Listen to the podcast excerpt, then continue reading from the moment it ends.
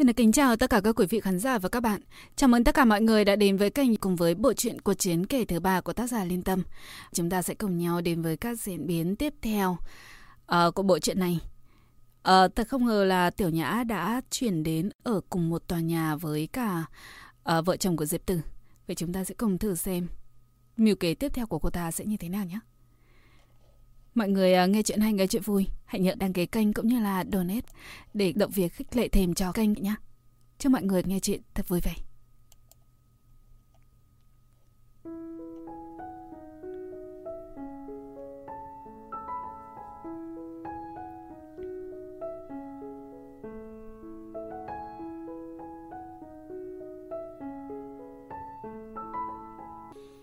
Thực không ngờ tôi cũng biết cần phải ly hôn như thế nào. Trước đây khi kết hôn, nói đùa với ông xã hỏi anh, có phải xe giấy đăng ký kết hôn sẽ được tính là ly hôn không? Lúc đó anh xoa đầu tôi chỉ cười. Anh nói tôi có tư duy của cô ngốc. Bây giờ nghĩ lại tôi đúng là một con ngốc. Không chỉ ngốc mà còn đần. Đến độ cứ ngẩn người nằm yên trong lòng bàn tay anh. Giống như một con chim bị giảm giữ trong lòng. Không tài nào bay đi được. Lúc nhàn rỗi lên mạng xem. Người trên mạng thì nhau hiến kế cho tôi các tuyệt chiêu, bảo tôi lấy hết toàn bộ tài sản, vứt bỏ âm xã rồi tìm một anh chàng bành bao, trò chuyện lúc cô đơn. Thấy những người xa lạ trên mạng lại rất mực quan tâm tới tôi như vậy, tôi chợt cảm thấy muốn khóc.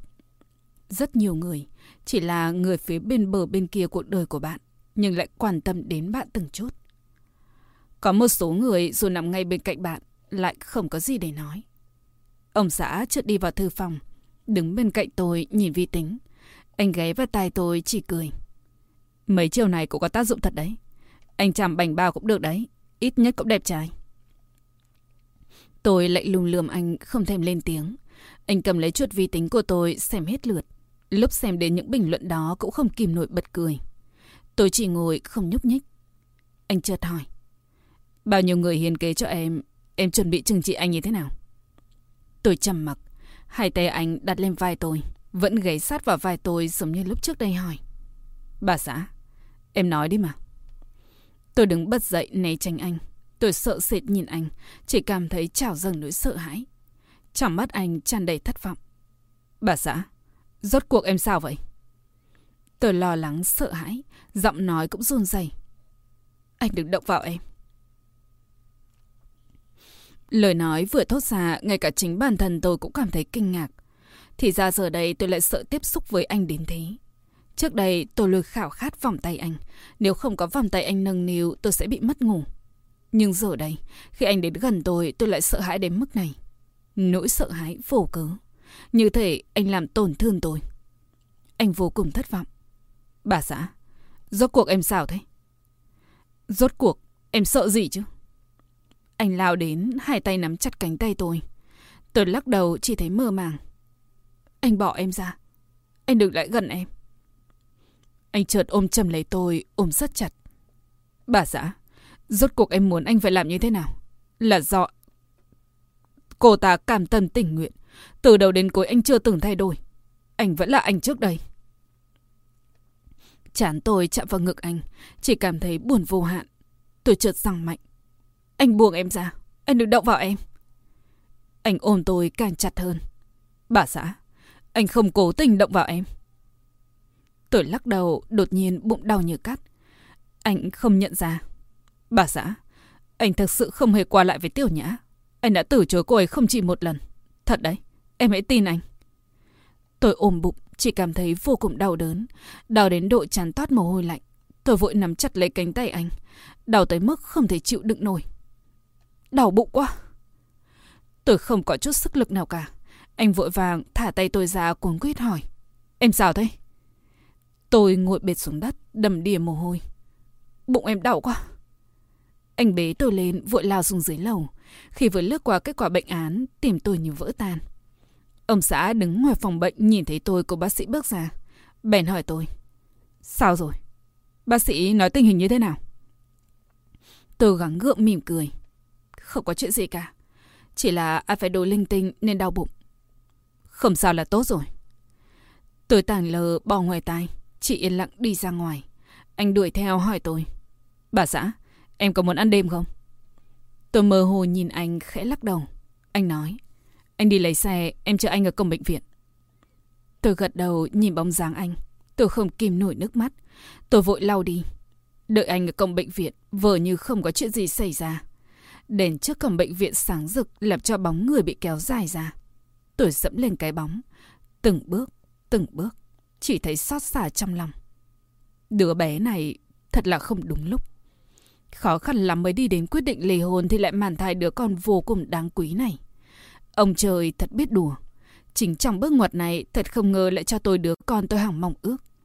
Chỉ có điều tôi lại không có dũng khí để nói với bố đứa trẻ.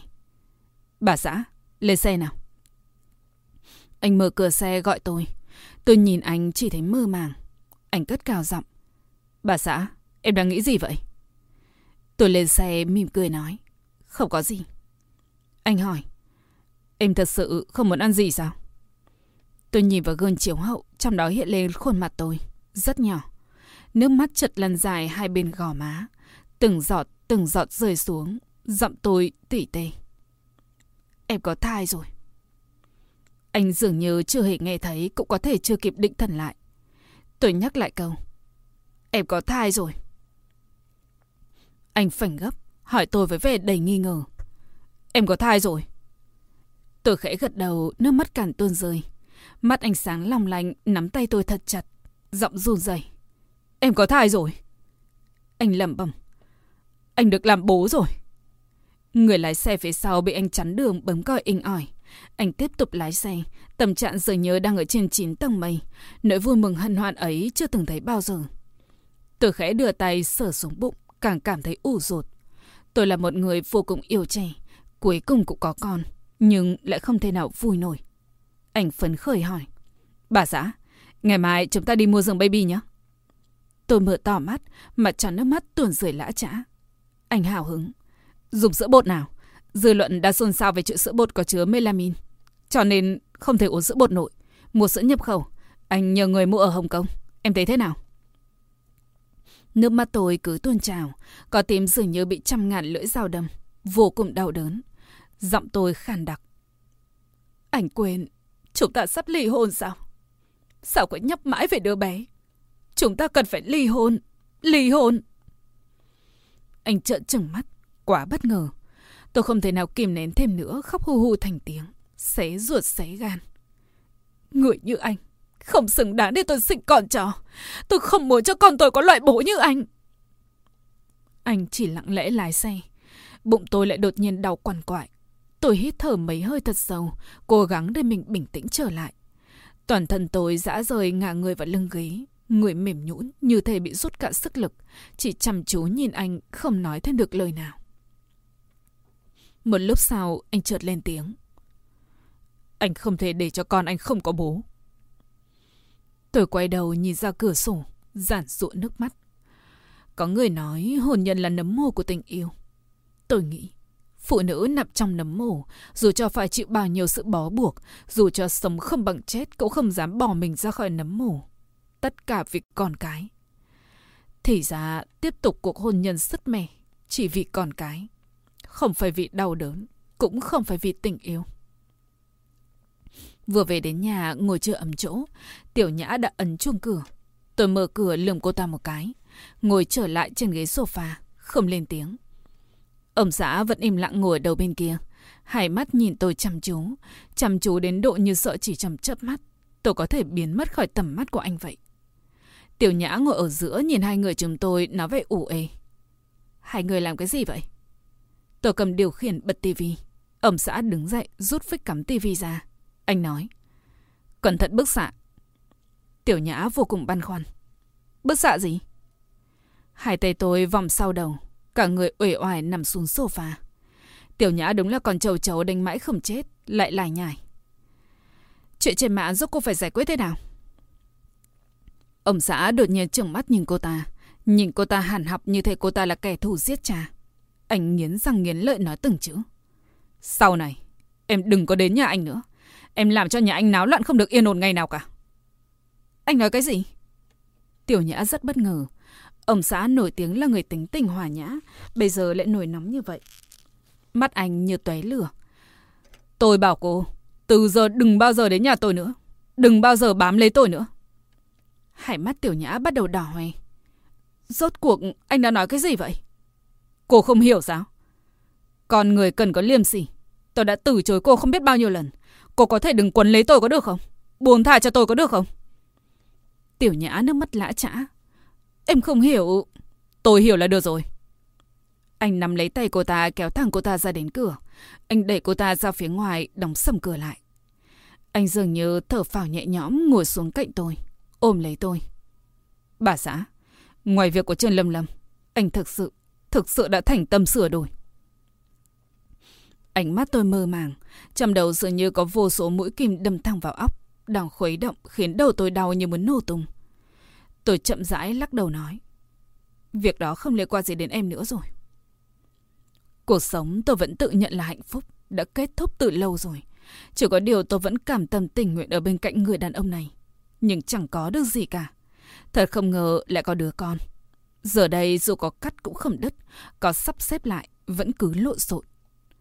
Tôi khẽ giơ tay lên bóp đầu. Anh thấy tôi đau đầu vội vàng giúp tôi dây dây thái dương. Bà xã, đừng ly hôn với anh. Trẻ con vô tội mà em. Đúng là đứa trẻ vô tội.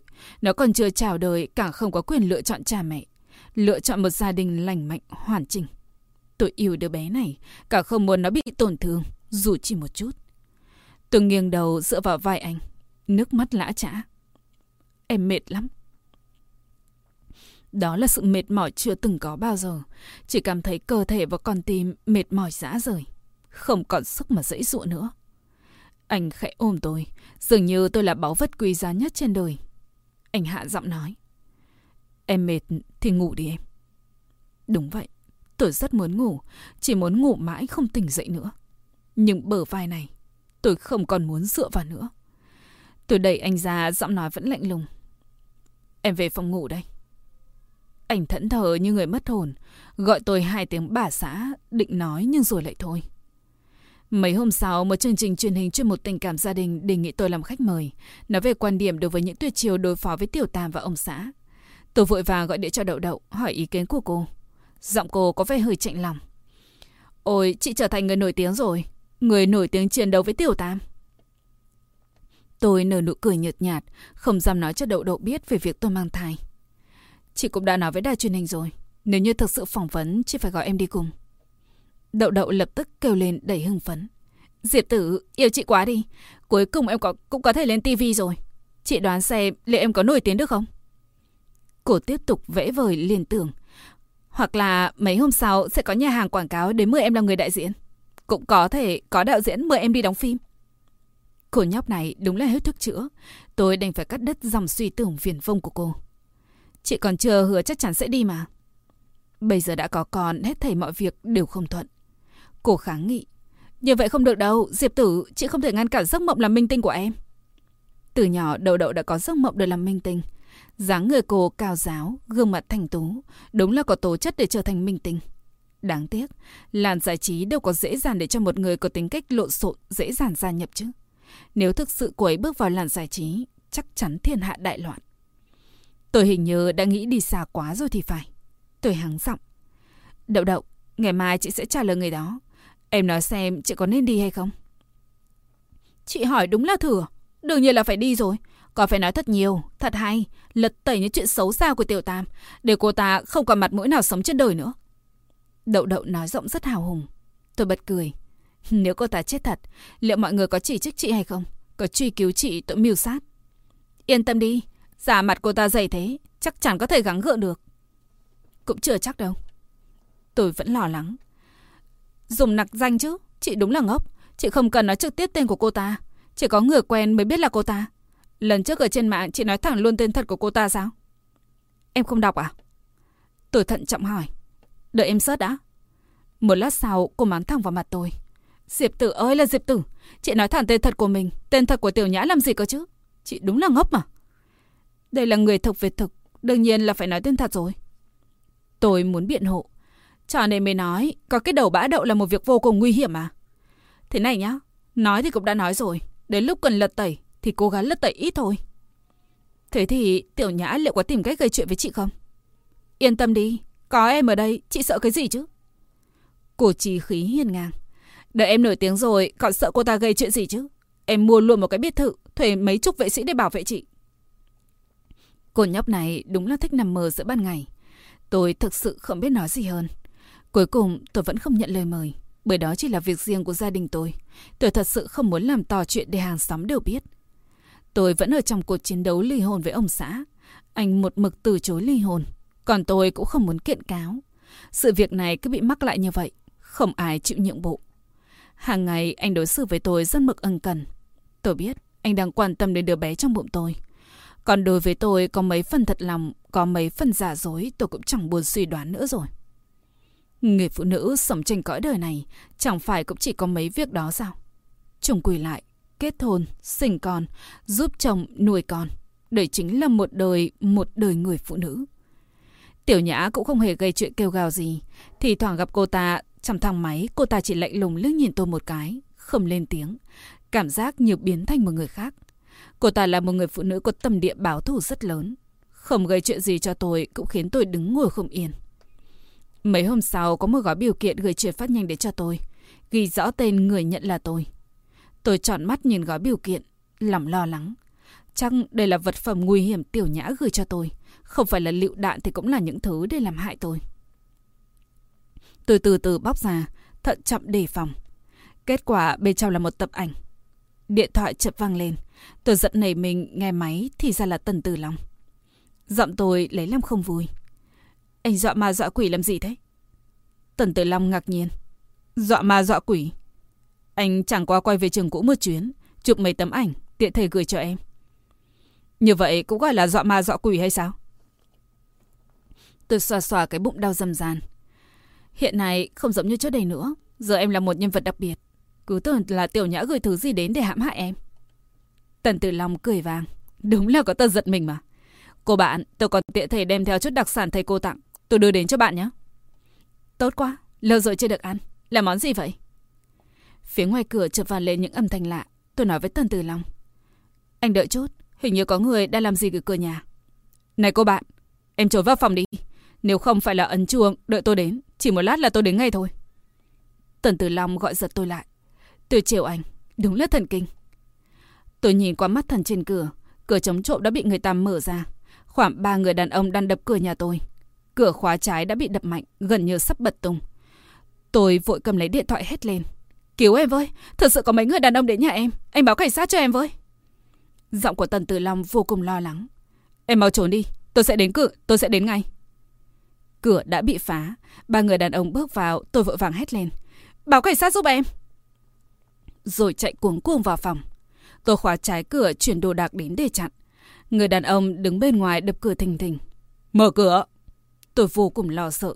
Nhớ đến hai hàng xóm, một năm bốn mùa đều không ở nhà. Hơn nữa giờ là lúc mọi người đều đang phải đi làm. Vốn không thể hy vọng có người đến cứu tôi. Bảo vệ dưới lầu cũng không biết đi đâu rồi lại để người lạ lên lầu. Tôi dọa bọn họ. Tôi đã báo cảnh sát rồi. Các anh khôn ngoan thì hãy mau đi đi. Chúng hét lớn. Cưỡng dâm cùng với cướp giật. Cô có bao giờ nghe nói miếng thịt nào đến miệng rồi còn nhổ ra hay không? Bên ngoài vang lên tiếng kệ tủ bị lật đổ. Xem ra bọn cướp này đang lục lọi khắp nhà tôi. Tôi nhìn ra ngoài cửa sổ cô hét thật to. Cứu tôi với! Cửa bị vặn xoáy kêu lên một tiếng.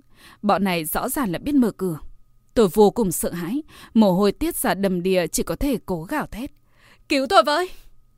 Hạ xóm tầng trên, tầng dưới lẽ ra phải nghe thấy chứ. Cánh cửa cuối cùng cũng bị đạp mạnh, mở toang ra. Hai gã đàn ông bước vào, còn một vẫn ở ngoài tìm tài sản. Họ đeo mặt nạ để trước mặt tôi, nhấc tôi lên ném vào giường. Tôi có rúm người lại, ôm gối cầu xin bọn chúng. Các người hãy tha cho tôi, đừng có làm hại tôi. Tôi đang mang thai, các người đừng làm hại tôi. Cách lớp mặt nạ, tôi chỉ có thể nhìn thấy hai con mắt lộ ra bên ngoài của chúng. Ở đó thoát ra sự lạnh lùng đáng sợ. Giữa ban ngày ban mặt thế này, thật không ngờ chúng dám vào nhà cướp bóc. Tôi cố gắng bảo vệ bụng mình, nước mắt tuôn rơi. Các người muốn bao nhiêu tiền, tôi đưa cả cho các người. Xin các người đừng làm hại con tôi. Chúng nhìn lướt qua số tiền nhét vào người, nhìn tôi tiến từng bước lại gần. Lưng tôi đã chạm vào tường, không còn được lùi nữa. Tôi khóc dòng liên tục lắc đầu. Khẩu sĩ các người, muốn bao nhiêu tiền tôi sẽ đều đưa cho các người. Chỉ sẽ các người đừng làm hại con của tôi. Nó vô tội. Bọn chúng không nói gì, nhưng tay lại sờ soạn khắp người tôi. Nước mắt tôi rời lã trã không còn sức lực mà dãy ruộng. Đừng làm hại con tôi, xin các người đấy. Đứa con của tôi là đứa con ngay cả trong mơ tôi cũng hỏng mong ước.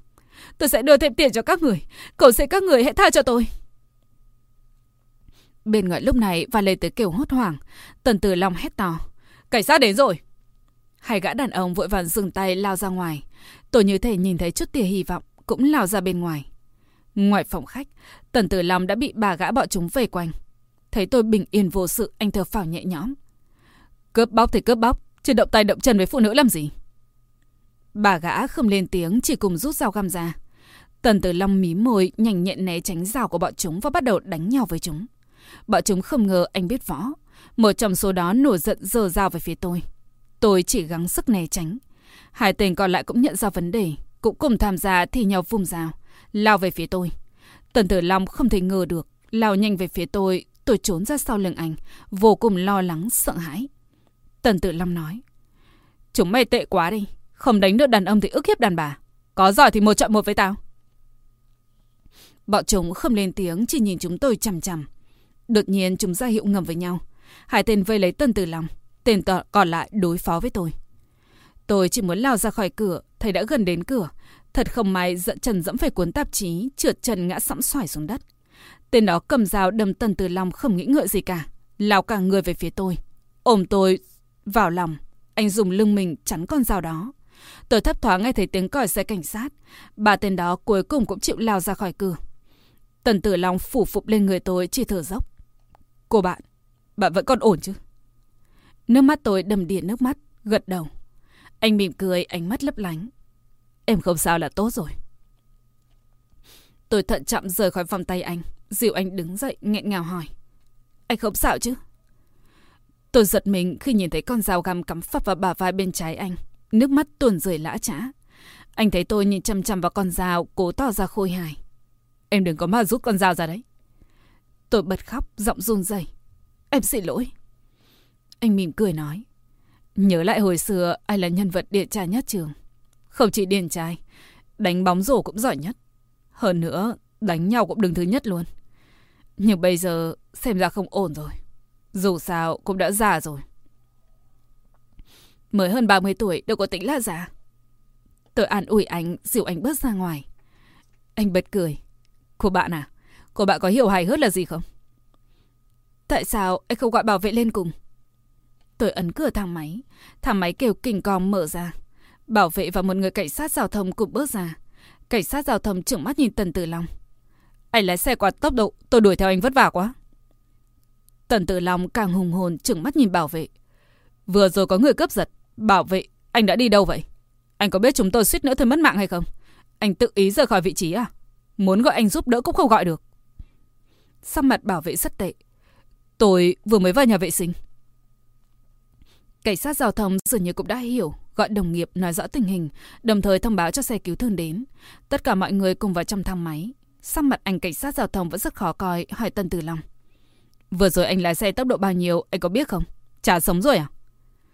Tần Tử Long cười vẻ khó khăn, gần như nghiến răng.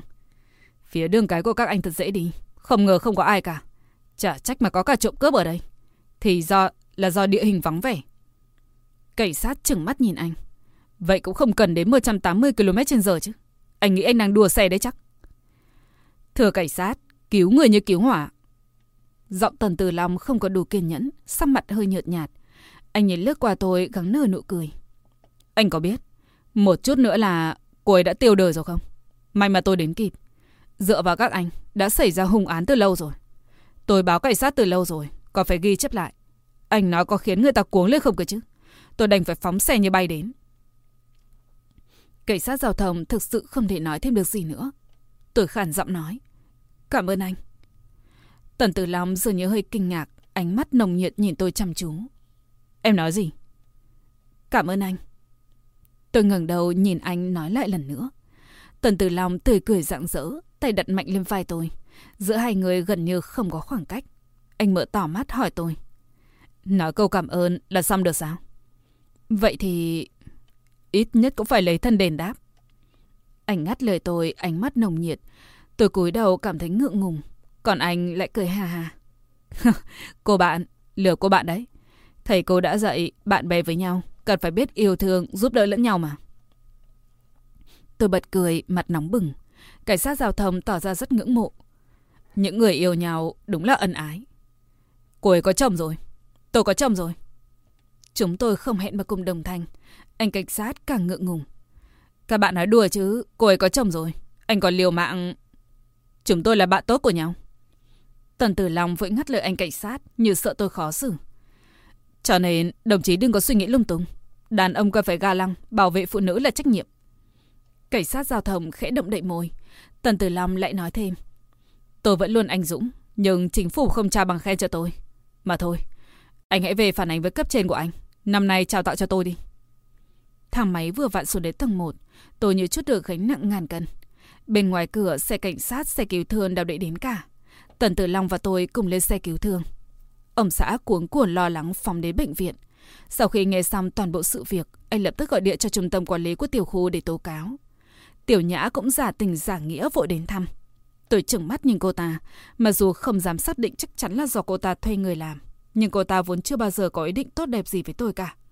Cô ta chỉ mong ngóng cho tôi chết luôn thôi. Tôi nhìn Tần Tử Long đang nằm trên giường bên. Anh nằm bò ra trên giường, cũng chớp chớp mắt nhìn tôi. Ông xã xách túi hoa quả đặt ở đầu giường Tần Tử Long nói lời cảm ơn. Tử Long, thật sự cảm ơn anh. Tần Tử Long cười miễn cưỡng. Không có gì, chỉ là lưng vẫn hơi đau một chút. Bụng tôi thấp thoáng nhói đau. Bác sĩ bảo tôi ở lại bệnh viện để theo dõi thêm. Ông xã ngồi xuống cạnh giường tôi, giọng nói nhẹ nhàng. Bà xã, còn không sao là may rồi. Tiểu Nhã trừng mắt nhìn tôi, ánh mắt sắc lạnh như xuyên vào tận sườn tùy. Cô ta chợt mỉm cười. Em nói rồi mà, chẳng trách mà anh quan tâm đến vợ như thế. Thì ra là có con. anh quan tâm đến đứa bé hay là vợ? Đây cũng là câu tôi muốn hỏi. Ông xã cúi đầu không lên tiếng. Một lát sau, anh ngẩng đầu lên. Nụ cười tràn trề trên khuôn mặt. Đương nhiên cả hai đều quan trọng. Họ đều là báu vật của anh. Không thể thiếu một ai. Tôi nhìn anh, chỉ cảm thấy lòng nặng trĩu. Tần Tử Long lại chợt cười vàng. Cười đến độ hơi miễn cưỡng. Cô bạn à? Thì ra cô bạn đã có thai rồi. Trong mắt anh rõ ràng có chút gì đó hụt hẫng nhưng vẫn tỏa sáng. Thật không có nghĩa khí gì cả. Thật không ngờ cô bạn không thông báo cho người bạn này biết. Tôi không hề hay biết cô bạn có thai. Nếu sớm biết, tôi đã không để cho cô bạn bị ngã. Tôi mỉm cười. Không để cho em ngã. Anh là thánh chắc. Anh cũng mỉm cười nói. Tôi đương nhiên là thánh rồi. Nếu không, sao có thể kịp đến cứu em chứ? Ông xã hò hàng mấy tiếng, sắc mặt có vẻ không vui cho lắm. Tiểu Nhã chen vào hỏi Tần Tử Long. Tử Long, sao anh lại trùng hợp cứu được cô ấy vậy? Lúc đó anh đang đến nhà cô ấy sao? Tần Tử Long nhếch mép nói. Lúc đó tôi chỉ làm theo lời dặn dò của thầy giáo, đưa đến cho cô bạn Diệp Tử chút đồ đặc sản. Anh nhìn ông xã, nhấn giọng dường như muốn nhắc nhở. Tôi chỉ là bạn của cô ấy, tôi không có ý gì với cô ấy cả. Tiểu Nhã không cho là như vậy, chợt lên tiếng. Nghe nói hồi đi học, Tử Long đã từng yêu thầm một cô bạn cùng trường. Nhưng cô bạn đó đã có bạn trai. Vì muốn quên cô ấy, Tử Long mới chuyển đến trường chúng ta, phải không? Tần Tử Long như thể bị giật mình. Ánh mắt cũng đờ đẫn trong giây lát, nhưng nhanh chóng khôi phục lại với điềm tĩnh như thường. Nghe ai bị chuyện vậy? Có có người bị chuyện tôi thường thầm trộm nhớ ai ai nữa kìa. Có có cả việc có người nói tôi có mối quan hệ mờ ám với thư ký nữa. Cô đều tin sao? Trong ánh mắt anh mang theo ý cười nhìn tiểu nhã. Nếu tôi nói với cô, hồi tôi còn đi học tôi đã từng yêu thầm cô. Cô có tin không? Ánh mắt tôi chuyển qua chuyển lại giữa gương mặt hai người. Trong lòng chỉ cảm thấy mơ hồ. Ông xã cho hỏi tôi. Em có muốn chuyển qua phòng khác không? Tôi mỉm cười. Lúc đó cảnh sát vì muốn thuận tiện lấy lời khai nên mới xếp em và Tần Tử Long ở chung một phòng bệnh. Anh vẫn tỏ ra cố chấp. Vậy thì chuyển phòng đi. Anh đã nói trước với bác sĩ rồi. Tùy anh. Tần Tử Long lại cố tình đùa cợt. Nếu tôi là chồng em, chắc chắn cũng sẽ kiên quyết chuyển phòng. Cô nam quả nữ đúng là không hay lắm. Quỷ mới biết buổi tối sẽ xảy ra chuyện gì. Em và anh thì có thể xảy ra chuyện gì được chứ? Tần Tử Long nhìn tôi một cái, mặt hơi đỏ chuyển đề tài. Cô bạn à, ba người đó cướp của là được rồi, sao còn muốn gây náo loạn thế nhỉ? Trong bộ dạ bọn họ đúng là muốn giết chết hết thảy ấy. Lời nói của anh đúng là có phần khoa trương. Tôi nhìn anh cười ngất. Cũng làm gì mà nghiêm trọng đến thế? Tần Tử Long liếc nhìn Tiểu Nhã một cái, giọng nói trầm xuống. Nhất định phải tóm được ba tên đó. Đâm chúng thành nghìn mảnh. Lột sạch ra chúng. Ông xã cũng gật đầu. Cướp bóc thì thôi. Nhưng chúng còn lấy dao đâm người. Đúng là muốn lấy mạng của em. Trong lòng tôi cũng cảm thấy sợ. Lo sợ cầu xin bọn họ. Đừng có dọa em. Em không chịu đựng được đâu. Bác sĩ đột nhiên đẩy cửa bước vào nói với ông xã. Xin lỗi. Không có đủ giường. Mấy hôm nay có nhiều người đến trị bệnh sỏi thận quá. Bệnh viện đã chật kín rồi. Tần Tử Long chợt nói một hơi. Uống sữa chỉ uống sữa tam lộ. Sữa tam lộ, sữa mẹ kế chuyên dùng. Chỉ bao hàm chất melamine là sản phẩm nổi tiếng, đảm bảo chất lượng. Chắc chắn uống vào bị sỏi thận. Tôi khẽ xò bụng, cố gắng nhịn cười. Anh chàng này hài hước quá. Đúng là một đứa trẻ chưa lớn khôn. Buổi tối trời chợt đổ mưa rào. Sấm vang rền khiến tôi cảm thấy hơi hoảng sợ. Tỉa chớp xé ngang bầu trời tạo nên quầng sáng chói.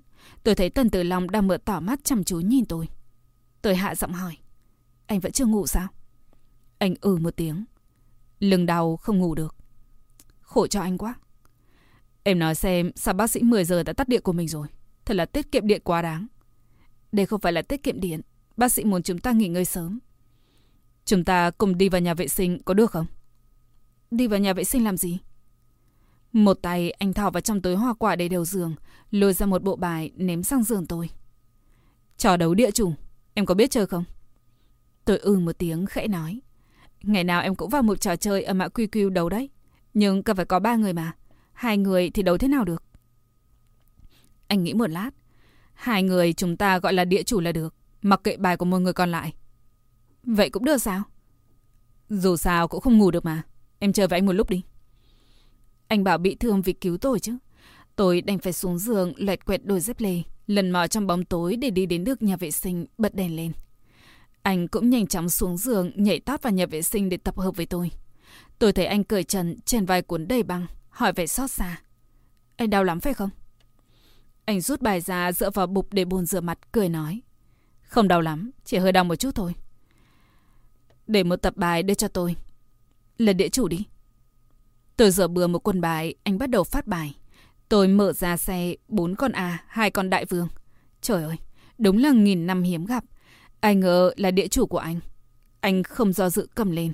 Tôi chừng mắt nhìn anh. Bài của anh tốt lắm sao? Không tốt. Vậy anh vẫn còn làm địa chủ? Đương nhiên, không thể làm thị phí. Dù sao cũng không phải là chơi thật. Đến tay thì cầm thôi. Thật là vô lại. Như vậy thì đánh sao được? Tôi cũng đành chịu. Như vậy không được. Ánh mắt anh sáng rực nhìn tôi chăm chú. Cô bạn ơi, rất tốt mà. Đến tay bạn thì cũng có thể cầm mà. Tôi bắt đầu đọ tài cao thấp. Được quân chủ bài cho em, anh không được cầm. Anh lắc đầu. Đã đưa vào tay, sao mà đưa được? Tôi bắt đầu gây sự cướp thẳng cây bài. Anh sao có thể như vậy được chứ? Những quân bài chính đều ở chỗ tôi. Anh lại cầm quân chủ bài. Anh né trái né phải cố tránh tôi. Anh kêu lên. Cô bạn, sao cô bạn có thể vô lại được như thế chứ? Quân chủ bài rõ ràng là của tôi mà. Anh có quyền không lấy. Tôi cũng có quyền lấy. Tôi cứng họng đưa bài cho anh xem. Anh chắc chắn thua thì đưa cho em còn hơn. Anh nhìn này, chỉ riêng 10 quân bài này đã đủ đè chết anh rồi. Đánh từng quân từng quân cũng đủ đè chết anh. Loại quân bài này ngàn năm khó gặp. Chắc chắn anh phải để em làm địa chủ. Đột nhiên có cái đầu thò vào trong nhà vệ sinh. Y tá nhìn chằm chằm chúng tôi hỏi. Địa chủ của ai? Anh vội lên tiếng. Là tôi. Y tá giọng lạnh lùng nói. Tôi có thể làm được không? Không được. Chúng tôi cùng đồng thanh. Y tá từ từ bước vào. Chúng tôi cùng nhìn nhau rồi chợt nhất loạt đưa quần bài cho cô ta. Cùng đồng thanh nói. Chúng tôi đi ngủ đây. Y tá nổi giận. Đêm hôm khuya khoát, hai người một là phụ nữ mang thai, một người bị thương. Thời không ngờ có chơi trò đấu địa chủ. Cô ta thực sự không thể nào nhẫn nhịn được nữa. Hai người đúng là không có trách nhiệm với bản thân mình. Tôi vội xin lỗi. Tôi biết sai rồi, tôi sẽ đi ngủ ngay đây. Tần tử lòng cũng cười lấy lòng. Thực sự rất xin lỗi. Tôi chui vào giường lấy chăn trùm kín đầu. Một lúc lâu sau thấy trong phòng hoàn toàn yên ắng mới thò đầu ra. Đèn trong phòng đã bị tắt, tiếng sầm sét đùng đùng như thể muốn phá toàn bầu trời. Dưới ánh sáng của tia chớp, Tần Tử Long vẫn chăm chú nhìn tôi. Hạ giọng hỏi. Cô bạn, có muốn tiếp tục không? Tôi quay người bắt đầu không thèm để ý đến anh nữa. Anh vẫn chưa chịu bỏ cuộc, vẫn gọi. Chờ một lúc nữa nhé, Tôi bịt tai lại, mặc kệ anh luôn. Ngày hôm sau, ông xã đón tôi và Tân Tử Long xuất viện. Trên suốt đoạn đường đi, anh đều im lặng. Đây là điều rất hiếm thấy. Chỉ lạnh lùng lắng nghe tôi và Tần Tử Long đang cười cười nói nói trong xe. Tôi không thể phủ nhận. Đúng là tôi cố tình nói cười với Tần Tử Long thật nhiều. Tôi và anh ấy bàn luận đến tàu vũ trụ thần châu, sữa tàm lộ, thậm chí còn bàn luận đến chính trị ở Pakistan, Mỹ. Bàn luận sôi nổi, không ngừng giây phút nào. Về đến nhà, ông xã dầu dĩ không nói gì, chỉ ngồi yên trên ghế sofa, hằn học nhìn tôi. Vẫn không nói gì cả. Tôi cười khẩy trong lòng. Người đàn ông này, người đàn ông tôi đã yêu thương suốt 10 năm qua. Trong lòng anh đang nghĩ gì tôi đều biết hết. Tôi đã hiểu anh như vậy, hiểu rõ đến độ ngay chính bản thân tôi cũng cảm thấy kinh ngạc. Anh không thể kìm nén được nữa, sắc mặt rất khó coi, lên tiếng hỏi. Em có nhiều điều cần nói với anh ta thế sao? Tôi mỉm cười nhưng trong lòng lại lạnh lẽo đến tột cùng. Nói chuyện với anh ấy em cảm thấy rất vui. Phụ nữ lúc màn thai, điều quan trọng nhất là tâm trạng vui vẻ, phải không anh? Tôi xòa xòa bụng, chỉ thấy buồn rầu. Em yêu đứa bé này. Mà dù trong lòng không vui, em vẫn tìm mọi cách làm cho mình vui. Tìm mọi cách để đối xử tốt với chính mình. Ý em là anh đối xử không tốt với em, có phải không? Ánh mắt anh lạnh giá, không có chút tình cảm nào cả. Anh đối xử với em không tốt, nên em mới muốn lấy chút hơi ấm từ chỗ người đàn ông khác. Đặc biệt là Tần Tử Long. Có phải không? Anh đúng là cố tình gây chuyện. Tôi chẳng buộc quan tâm đến anh. Chống lưng đi vào phòng. Lần sau khi bước ra tôi đã không còn nhìn thấy anh nữa. Có thể anh đã tức giận đến đỉnh điểm. Nhưng tôi không biết đã đắc tội anh với anh lúc nào. Sao anh có thể nói cười với một người phụ nữ khác như không có ai bên cạnh. Còn tôi thì lại không được. Nằm trên giường, nhìn đồng hồ, không tài nào ngủ được. Cửa phòng chợt bật mở. Ông xã lao vào giường, khẽ ôm lấy tôi. Mùi rượu nồng nặc sộc vào mũi tôi, giọng anh trầm đục. Bà xã, anh buồn lắm. Anh khẽ vuốt khuôn mặt tôi, đột nhiên chảy nước mắt. Anh thật sự rất buồn. Bởi vì nghĩ đến việc con chúng ta sau này không có bố, nên rất buồn. Dưới ánh đèn, tôi ngắm nhìn người đàn ông này thật kỹ. Trái tim như bị bóp nghẹt, nước mắt tuôn rơi. Tôi mấp máy môi định lên tiếng. Ngón tay anh lại ấn xuống môi tôi, giọng khàn khàn. Em đừng nói gì hết. Chỉ cần em mở miệng là anh lại cảm thấy buồn vô hạn. Anh chỉ muốn chết. Nhắc đến ly hôn, nhắc đến con trẻ. Anh thật sự không muốn nghe. Nhưng tôi vẫn nói, nước mắt đầm đìa. Anh lại muốn em nói. Vì con nên sẽ thả thứ tranh lần này. Hay là tiểu nhã vốn không liên quan đến anh. Vậy thì có chuyện của Trương Lâm Lâm thì sao? Giọng anh thê lương. Thì ra em vẫn còn để bụng. Tôi gật đầu khóc hù hù. Đúng vậy, em để bụng. Thực sự em đã biết chuyện của anh và Trương Lâm Lâm từ lâu rồi. Nhưng em tự dối mình. Lừa dối mình không hay biết gì. Lừa dối mình là một kẻ ngốc. Nhưng không được. Không được. Chỉ cần em nhắm mắt lại là lại nhìn thấy cảnh tượng hai người quấn quýt. Tôi ngồi dậy, bàn tay run rẩy ôm chặt lấy mình khóc thút thít. Em cần phải giả vợ nhưng không có chuyện gì xảy ra. Giúp anh đối phó với những người phụ nữ đó. Anh có biết em đã tự lừa dối mình một cách khốn khổ như thế nào không? Em chỉ có thể quay lưng đi mà khóc. Hết lần này đến lần khác. Nước mắt đã cạn khô. Quay lại, vẫn nở nụ cười với anh. Em tự lừa dối mình. Thực sự vô cùng khổ sở. Tôi bịt miệng, còn tìm đau đớn đến độ gần như không thể thở nổi. Hôm đó, rõ ràng biết anh chăm sóc trợ Lâm Lâm ở bệnh viện. Em còn cố tình gọi điện hỏi anh đang ở đâu. Hỏi xem bạn anh là nam hay nữ. Em cố tình nói yêu anh. Mục đích là muốn anh quay trở về bên cạnh em. Thậm chí vì anh, em còn dùng cả đứa bé để níu giữ anh. Tôi túm chặt lồng ngực, hít thở dồn dập, chỉ cảm thấy vô cùng buồn bã. Nước mắt giàn rụa. Em không muốn tự lừa dối mình. Như vậy thực sự vô cùng khổ sở. Em thực sự rất khổ sở. Bởi vì yêu anh. Bởi vì không muốn ly hôn. Bởi vì có con. Cho nên cần phải chiến đấu với người phụ nữ khác. Dùng hết mọi thủ đoạn. Chỉ về để níu giữ anh. Còn người em như vậy. Thực sự quá khốn khổ. Cổ họng chợt nghẹn lại. Chùa lép. Tôi không thể nào kiềm chế được nữa lao vào nhà vệ sinh. Nộn thốc nồn tháo. Nồn như đứt từng khớp ruột. Nước mắt nước mũi đầm đìa. Trong lòng vẫn đau buồn vô hạn. Không nôn ra được thứ gì, lại chỉ muốn khóc. Hết tập 5. Cảm ơn các bạn đã chú ý lắng nghe và quan tâm theo dõi. Xin chào và hẹn gặp lại mọi người